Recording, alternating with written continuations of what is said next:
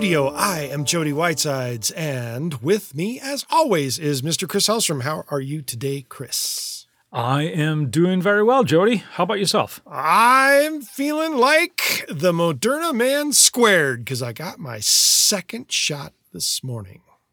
Very cool. Very mm-hmm. cool. Congrats. I will be getting mine tomorrow, my second shot. So, Whee! yeah, should be nice to get that sort of done with for the time being, anyway. So, Get it out of the way. That's right. yes, indeed. So- indeed.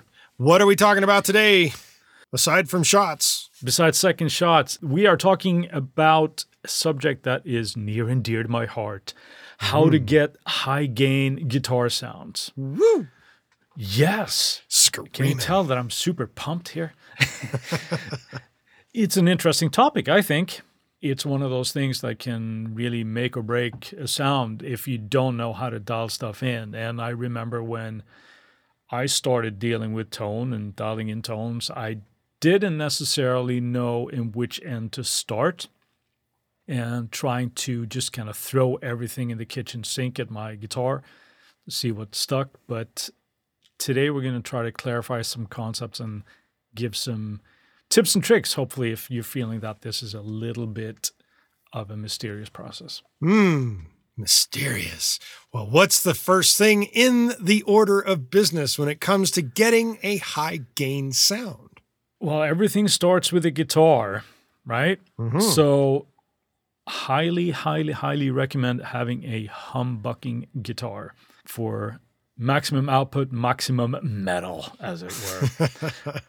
And for those that don't know what a humbucking pickup is, it is two coils wound side by side in a single casing. Yeah, generally a little hotter output and generally quieter than a single coil guitar pickup.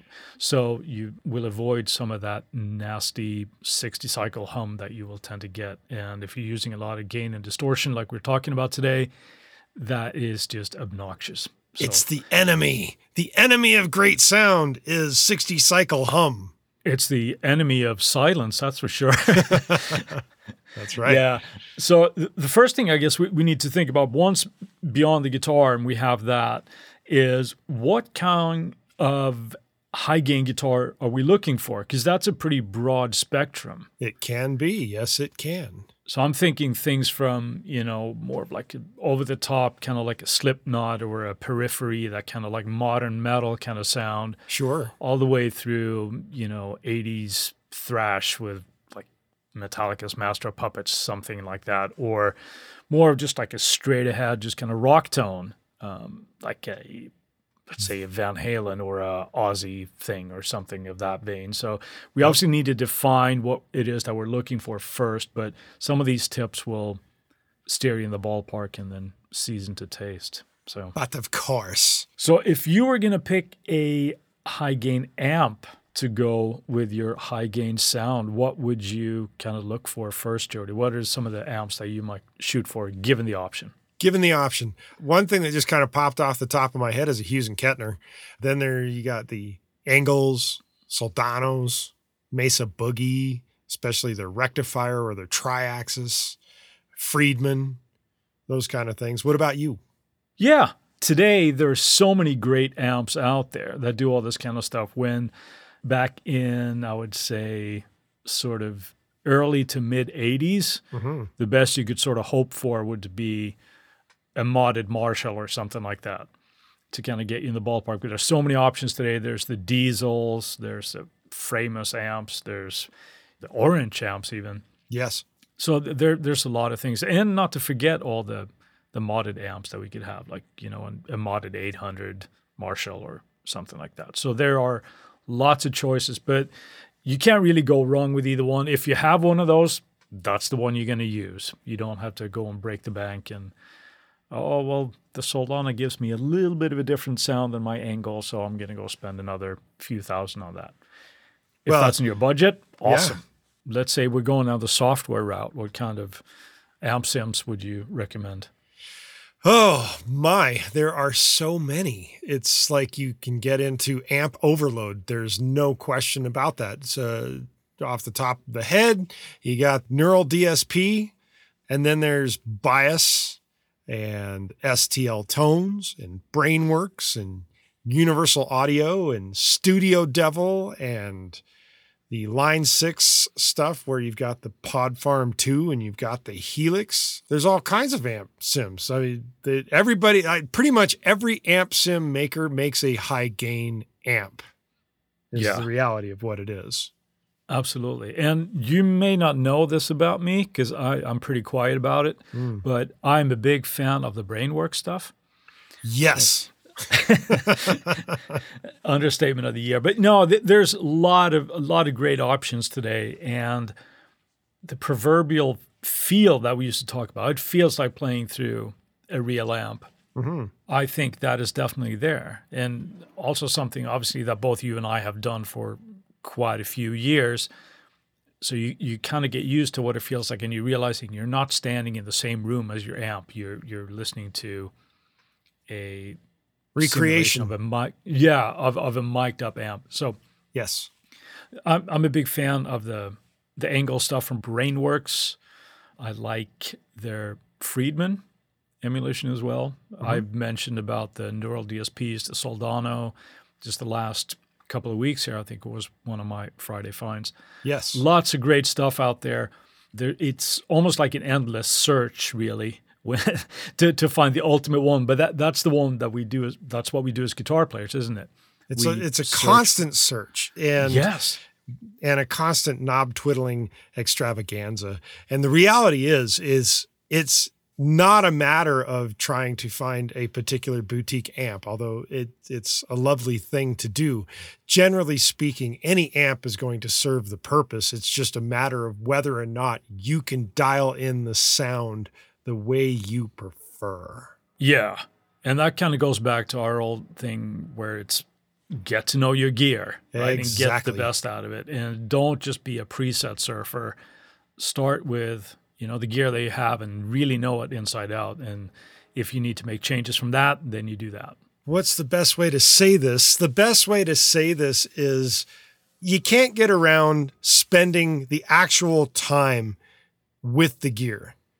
There's just a certain something of like sitting with something for hours and having either read the manual or not, but twiddling knobs and figuring out what sounds come out of the monster that you're trying to create. That's just Yeah. as simple as it is. And I think it was a not a high gain metal dude, but a very well known and respected guitar player by the name of David Gilmour. Once stated, Never heard of them.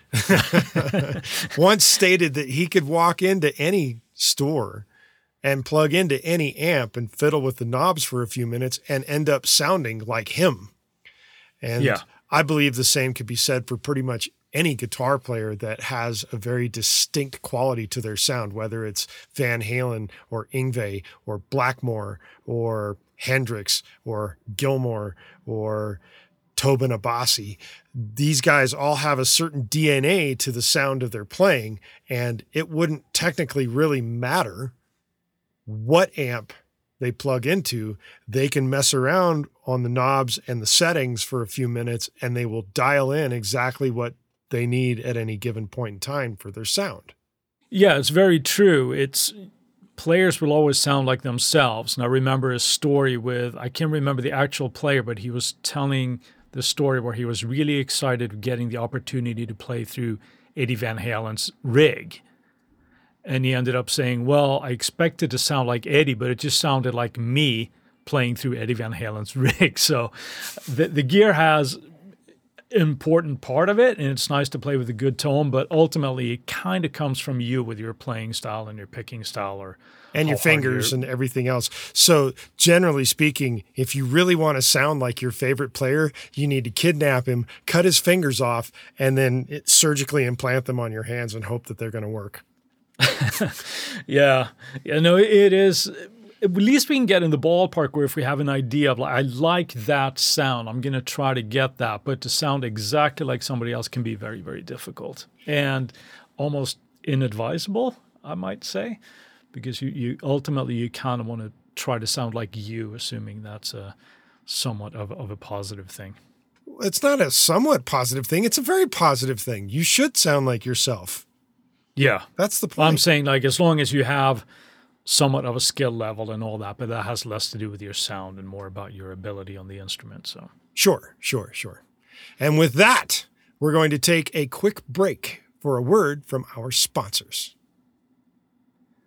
And we're back. And right now we're going to dive in to the next step in getting your sound. And that would be it's before we get to the speaker, which we will obviously be the next logical step, but we're going to talk about are you going to put anything in front of your amp?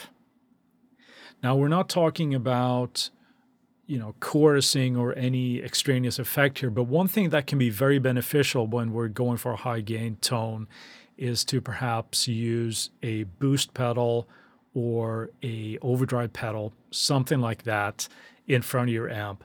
A popular option is to go with something like a tube screamer. Yes, the infamous Ibanez yeah. Tube Screamer. That there's a very interesting reason why a lot of the ultra high gain metal guys tend to use that. What is that reason, Chris? Well, it actually, instead of just adding a whole bunch of distortion that you think it would do in front of the amp, you can use it to just boost a little bit of the signal, but it also has the effect of compressing the low end and tightening up your low end a little bit. Mm. That can sometimes get out of hand when you're doing sort of aggressive type of playing. So it's a really, really cool effect if you find that your amp or your sound gets a little bit too woofy try perhaps putting a tube screamer in front of it and it will tighten up that low end quite nicely. So yes. that, that's a good trick. I think well, it sounds like an awesome trick. And the fun thing is is having one in your possession. And if you don't, make sure you go out and get one. I would say don't worry about spending half your mortgage on getting a uh, an actual one from I don't know what the 70s or whatever, but yeah, the, the new offerings I'm sure are going to be just fine. But of course. So now where are we at, Jody? We're talking speakers now. Yes, going from the amp head into your speaker cabinet. And that's another choice where it becomes what kind of sound do you want to have coming out of your amp head? Do you want it to have a bigger, woofier, heavier kind of sound in terms of the low end, or do you want it to have a bit more of a cutting, dicing, slicing kind of sound coming from your amp? Because the type of sound in that regard will determine what size speaker you want in the cabinets that you're going to get. Yeah. Yeah. There's, a lot of moving parts here, isn't there? You know, from from pickups to amps and everything. But we're going to try to get some generalities here, but I think you generally want obviously a two inch speaker. So two inch speakers? No, I think you mean two, 12. 12. I'm sorry. 12 inch speakers. Wow. Yeah, that, that, two inch yeah. speakers, that'd be really tiny. That's like going for what is it, that uh, cigar box or the cigarette amps that they make I, out I of cigarette of, containers. Yeah, I was thinking of the the Swedish twelve. That's why I said two. Mm. No, a uh, four by twelve or a two by twelve is is generally what you tend to use for like higher gain type of stuff. Sure. So you know, then we get to you know the whole discussion of what kind of speakers are we using.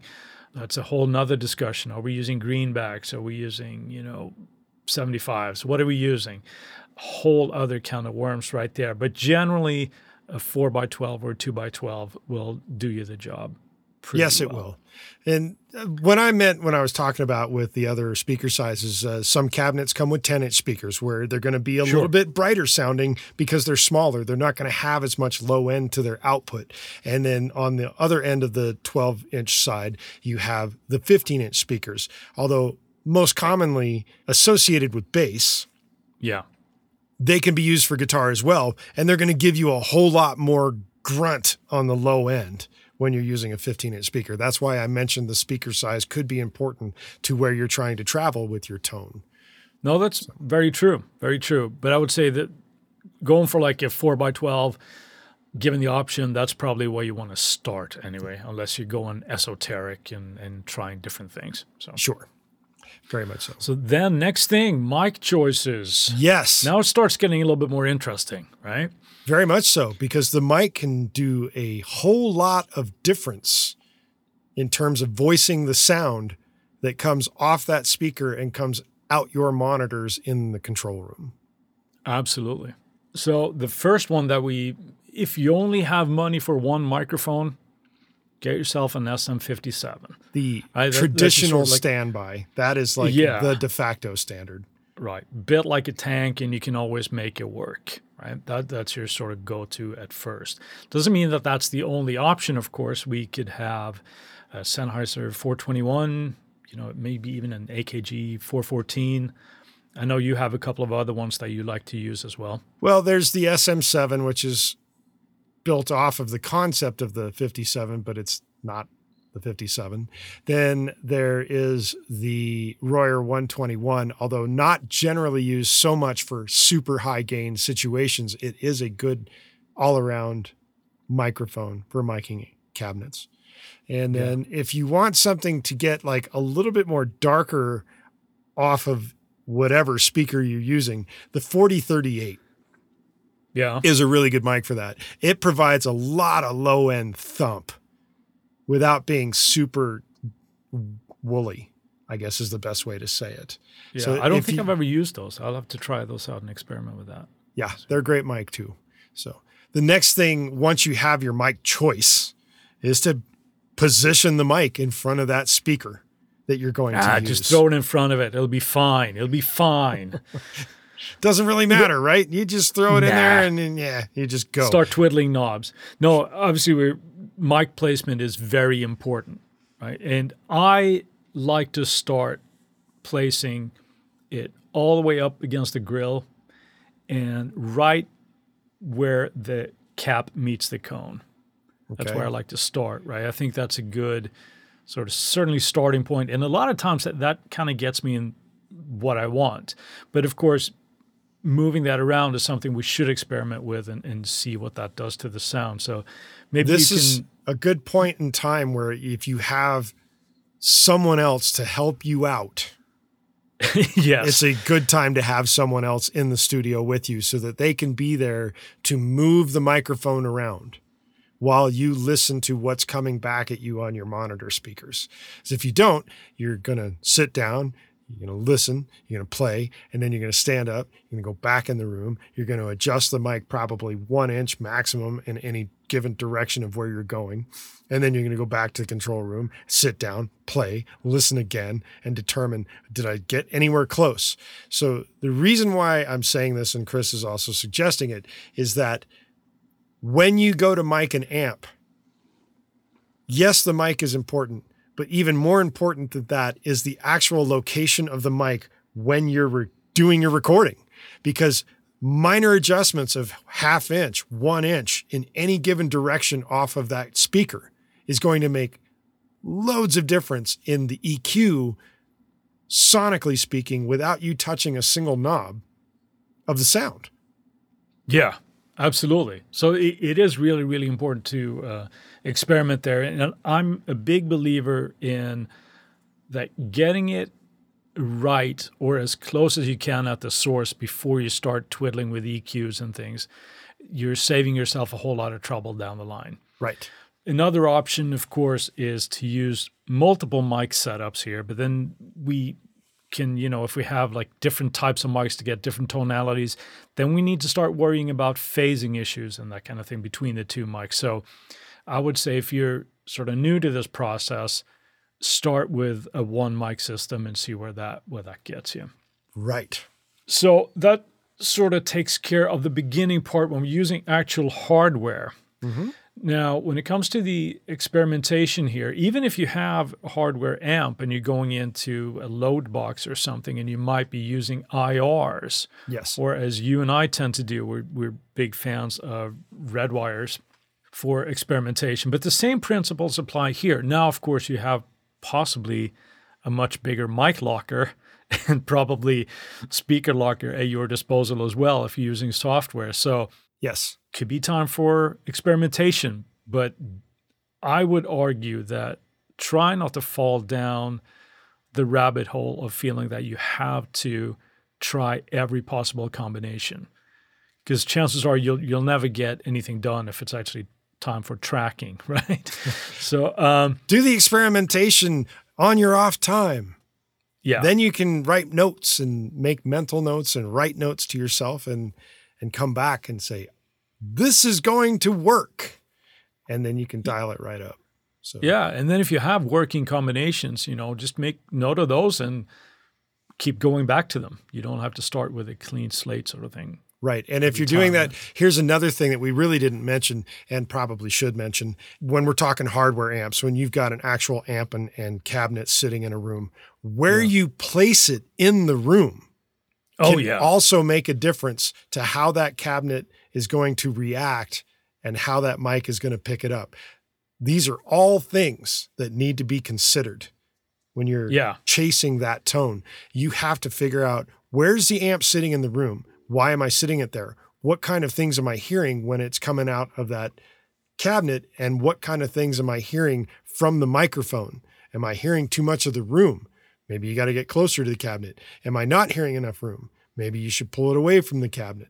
These are all things that you need to think about and listen to as you're adjusting and making your adjustments. And there's another famous guitar player by the name of Stephen Lukather, who's one of Chris's favorite guitar players. And he once hired the illustrious Al Schmitt to come to his studio to dial in a guitar sound so that he figured he was going to get the secret EQ settings, secret compression settings, and everything in order to be able to write them down sneakily, even though he was coming to Steve's studio, and be able to recreate that sound every single time. And Steve was floored by the fact that what Al did was walk out into the room, figure out where to put the the cabinet, and then figured out where to put the microphone. And then there was no need for EQ. There was no need for the compression and anything else because it just sounded great with where he placed things. So I'm hoping that Lukather actually taped down on the floor and marked it out and measured it and said this is exactly where it was, so he could put it back at any given time. But who knows? The reality is you have to work on those placements in order to dial in that sound. If you leave it to post, you're going to be spending more time, I think, in post than you would in actual playing. yeah.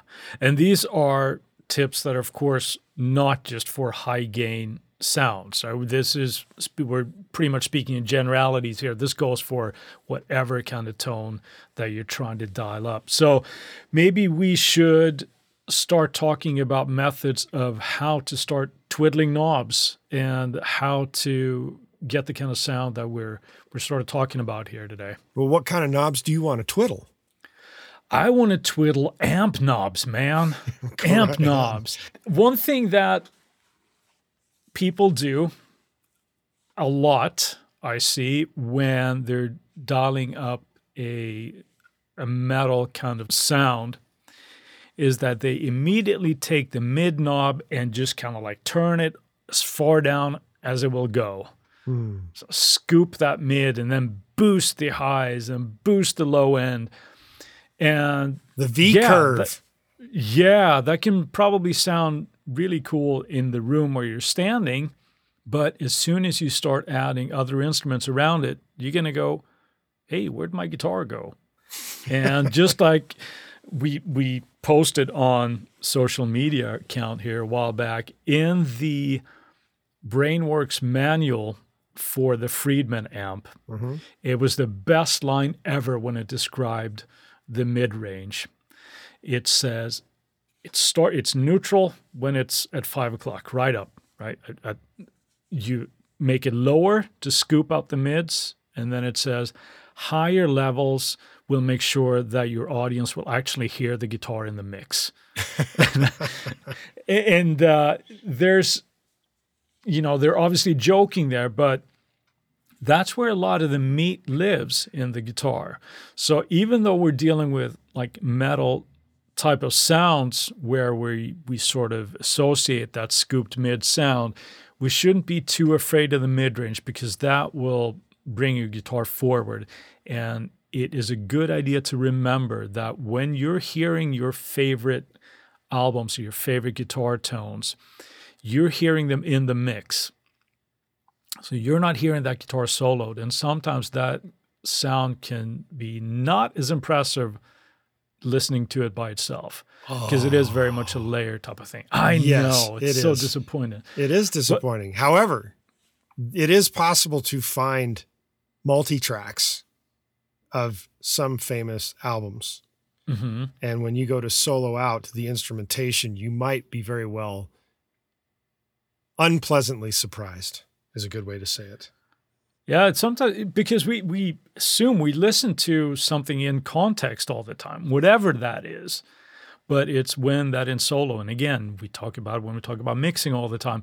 Don't mix in solo mode because you want to listen to it as a whole, and that, that's that's sort of like the biggest tip I would give players when they dialing in like a high gain sound. The second tip I would give is yes, you want a certain amount of distortion and gain, but probably a little bit less than you think. I would say go up to your heart's content, max that thing out, and it's going to probably sound like a B depending on the amp that you're using. then start backing that off until you get the feel that you want. But again, the more distortion that you have, it's easy to just kind of fuzz out and get lost in the mix. So you're probably going to get away with a little bit less than you think. It Would might you agree f- with that, Jody? Yeah, I agree with it, but it might be fair to also think or say that insane amounts of gain can also lead to a lack of definition in the sound. Yes. And in addition to that, often it's quite possible to run two signals using a guitar splitter, which we hadn't really mentioned up to this point. To run one for the super high gain, massive, over the top crunch that you're thinking of, and then a second signal, which is clean. And if you're lacking definition, you're going to mix in some of the actual clean, non adulterated guitar tone, guitar sound, guitar signal to hopefully re inject some of that definition back in. hmm So, Yeah. And, or- or maybe even just layering a second guitar with a lot cleaner sound on top of it and just kind of sneak those in there just to get that definition back. But that's a very good point. What I think is important sometimes too with, with the amount of distortion that we're talking about, it has a little bit to do with as well your playing style. Yeah. If you, because it, it does change the touch and what the feel of the instrument does. The, the, you need to have possibly a certain amount of distortion to get the feel that you want. But you ideally in a recording situation, you don't want that to be so off the top that that you said, Jody, you lose the definition of what it is that you're doing. right. Because you should be able to hear it. That's where you get your tone. In a perfect world, yeah. in a right? perfect world. In a perfect world. Yes. Yeah. Don't be afraid of the mid range. I tend to do this when I start. I actually show this on a Tuesday tip not too long ago. But the way I tend to start dialing in tones is I, I tend to feel like I'm jumping here a little bit, but I do think it's important. When I'm dialing in the amp tone, I tend to start with everything at 12 o'clock as my starting point and then go from there. With that, we would like to wish you happy high gain hunting. Indeed. Indeed. Yes. So that brings us to our little segment called Friday Finds. What have you got for us this week, Chris? Well, we're all about the high gain, right? Right now, and yes. I was doing some mixing over the week where I don't think I mentioned this plugin in the past, but if I have, I want to bring it up again. It's by TSE Audio and it's Bass Overdrive. I like to add some bass overdrive to my bass track, oddly enough. but um, the reason I like to do that is almost the opposite of what we were talking about definition on guitar tracks here, but it does add some crunch and power to a bass that I like to do in parallel processing there. So TSE Audio, Bass Overdrive, and it's a free plugin. So go check it out. Even better, it's not going to break your bank. Yeah. What do you got for us, Jody? Well, since we're talking guitars and we're talking distortion and all that. I'm going along the effects route that happens after you do your high gain distortion. And that is Eventide's Ultra Tap. And they've got the Cool. Ultra Tap pedal now that is hardware based. So when you need serious, I mean, serious delay situations to be set up, the I don't joke around Yeah, with that's my right. delays, man. I need I- serious delays. serious delays. You're going with the Eventide Ultra Tap. That's that's my pick of this week. Cool. Yes, I like it. I do too. All right. yeah.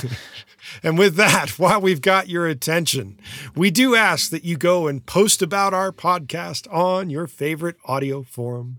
In addition to that, you can go to the website at insidetherecordingstudio.com and do a plethora of things, including leaving a review at Podchaser and at Apple Podcasts. Or you could also sign up for the email list, which will automatically enter you into future giveaways. Hint, hint.